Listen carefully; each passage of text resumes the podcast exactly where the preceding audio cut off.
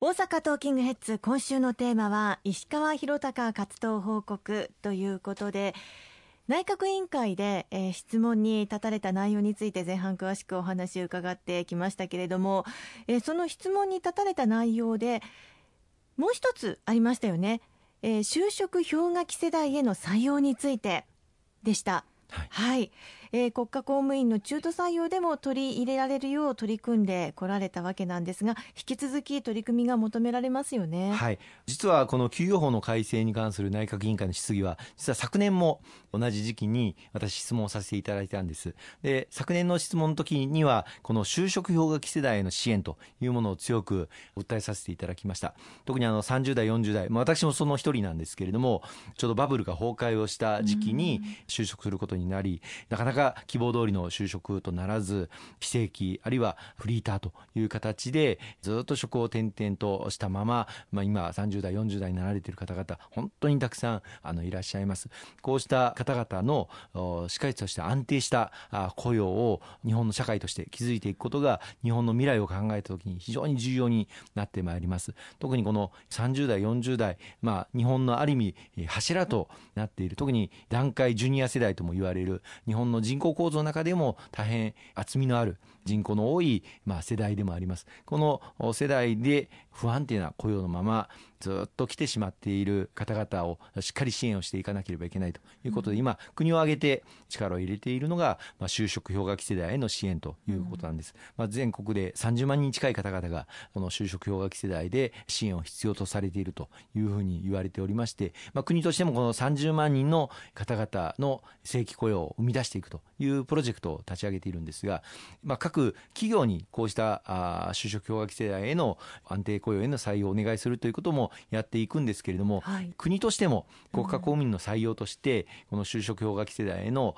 採用を進めていったらどうかということを、まあ、昨年あの訴えさせていただきました。実はあの先行して地方自治体では例えばあの兵庫県の宝塚市なんかでは就職氷河期世代の採用をあの始めていまして大変あの注目をあの集めていました、うん、まあ、地方自治体も取り組んでいるんだからあの国としてもやったらどうかということをあの昨年訴えさせていただきましたところその後国として検討していただきまして今後5年間で450人採用しますということをあの決めていっていただいたんですね。もともと中途採用試験という枠組みはあるんですが、まあ、これを大きく拡充をしていただいて5年間で450人、まあ、毎年大体100人近く採用していただくということをまあ進めていっていただくんですが今年がその最初の年になりまして、はい、ようやくその第一次の募集が始まったところです。でところが今回非常に多くの方々が募集に応じていただきまして、まあ、100人の採用枠に対して60倍を超える方々がまあ採用希望されるということがありましていかにこの就職氷河期世代の方々が安定した雇用を求めているかというのを如実に表すそういう数字だったと思うんです。まあ、450人という数字で足りないんではないかという論点もあると思いますしまた社会全体があのこの就職氷河期世代の方々が、まあ、特に新型コロナが感染拡大している中で、まあ、非正規雇用の方々の不安あるいは将来に対するあの安定雇用を求める思いこれが非常に高いということを表す数字だと思うんですよね。そして実際今就職をされた方がスムーズに業務に当たれるように研修の大切さについても指摘をされていらっしゃいましたよね。はい、宝塚の例をあのお伺いしますと4人今回採用されたんですがそのうちの2人はあの非正規雇用あるいは1人は無職の方でありましたし、またその中にはもう転々と職を変えてこられても7回も転職をされてきた方も採用されたというふうに伺っています。まあ、ある意味この世代の方々をまあ採用するということはいろんなバックグラウンドをお持ちでいろんな経験を積んでいらっしゃる、まあ、その経験を生かしていただくということも非常に大事なんですが他方でやはりずっと非正規で来た方の場合はすぐにその職にちゃんとなれるかというその安定した雇用への着地というものをしっかり研修で充実をしていく必要があると思うんですよね。これはまあ各省が採用する段階でそういう研修も行うんですがその各省庁が行う研修を人事院として支援すべきではないかということも、あの訴えさせていただきましてしっかり取り組みますという答弁はあのいただいたんですがちゃんとあの中身チェックしていきたいなと思っています。そしてまあこれからオンラインで実施するなどさまざまなことを考えていかないといけないですよね。そうですね国家公務員のあの採用試験も例えば各省庁の合同セミナーなんかを開催をして学生さんにこの省庁はこういう職務を担ってこういう仕事をしてるんですよというのを訴えるあの合同セミナーが開催されたりしてるんですがコロナ禍ですのでなかなか人を集めてそういうセミナーを開催できないとで今回初めてこの合同セミナーをオンラインでウェブで開催するということになって今ツイッターなんかであの宣伝をされてるんですけれどもぜひこの合同セミナーですねあの新卒の学生さんだけではなくて先ほど申し上げた就職氷河期世代の方々で採用を希望している方々にも届くように発信をすべきではないかということも訴えさせていただきました。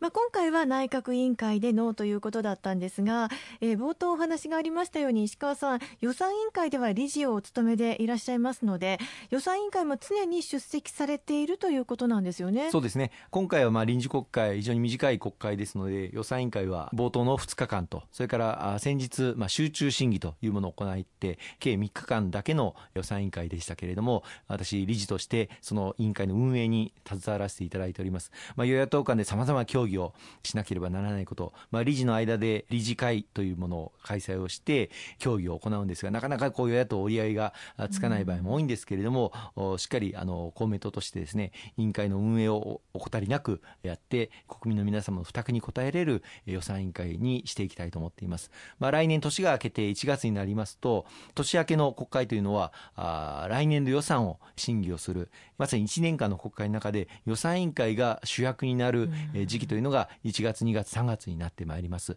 特に1月には第3次補正予算の審議が、そして2月は衆議院の予算委員会で1か月かけて来年度予算が、そして3月は参議院で、参議院の予算委員会で来年度予算をしっかり審議していくと。そして3月の末、3月31日までに、何としても来年度、令和3年度の当初予算を成立させるために全力を尽くしてまいりたいというふうに思っています。また、あの、来年になりますと、テレビ中継もあの多く入ろうかと思いますので、うん、ぜひご覧をいただければと思いますね。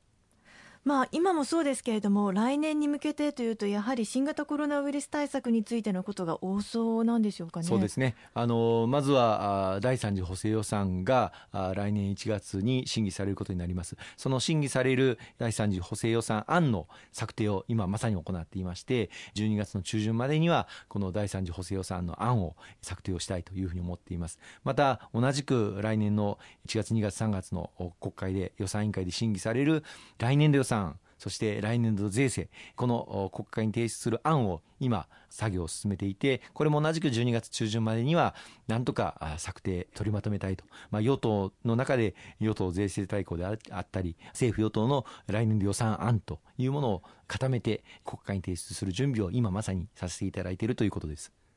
ありがとうございます。今週もいろとありがとうございました。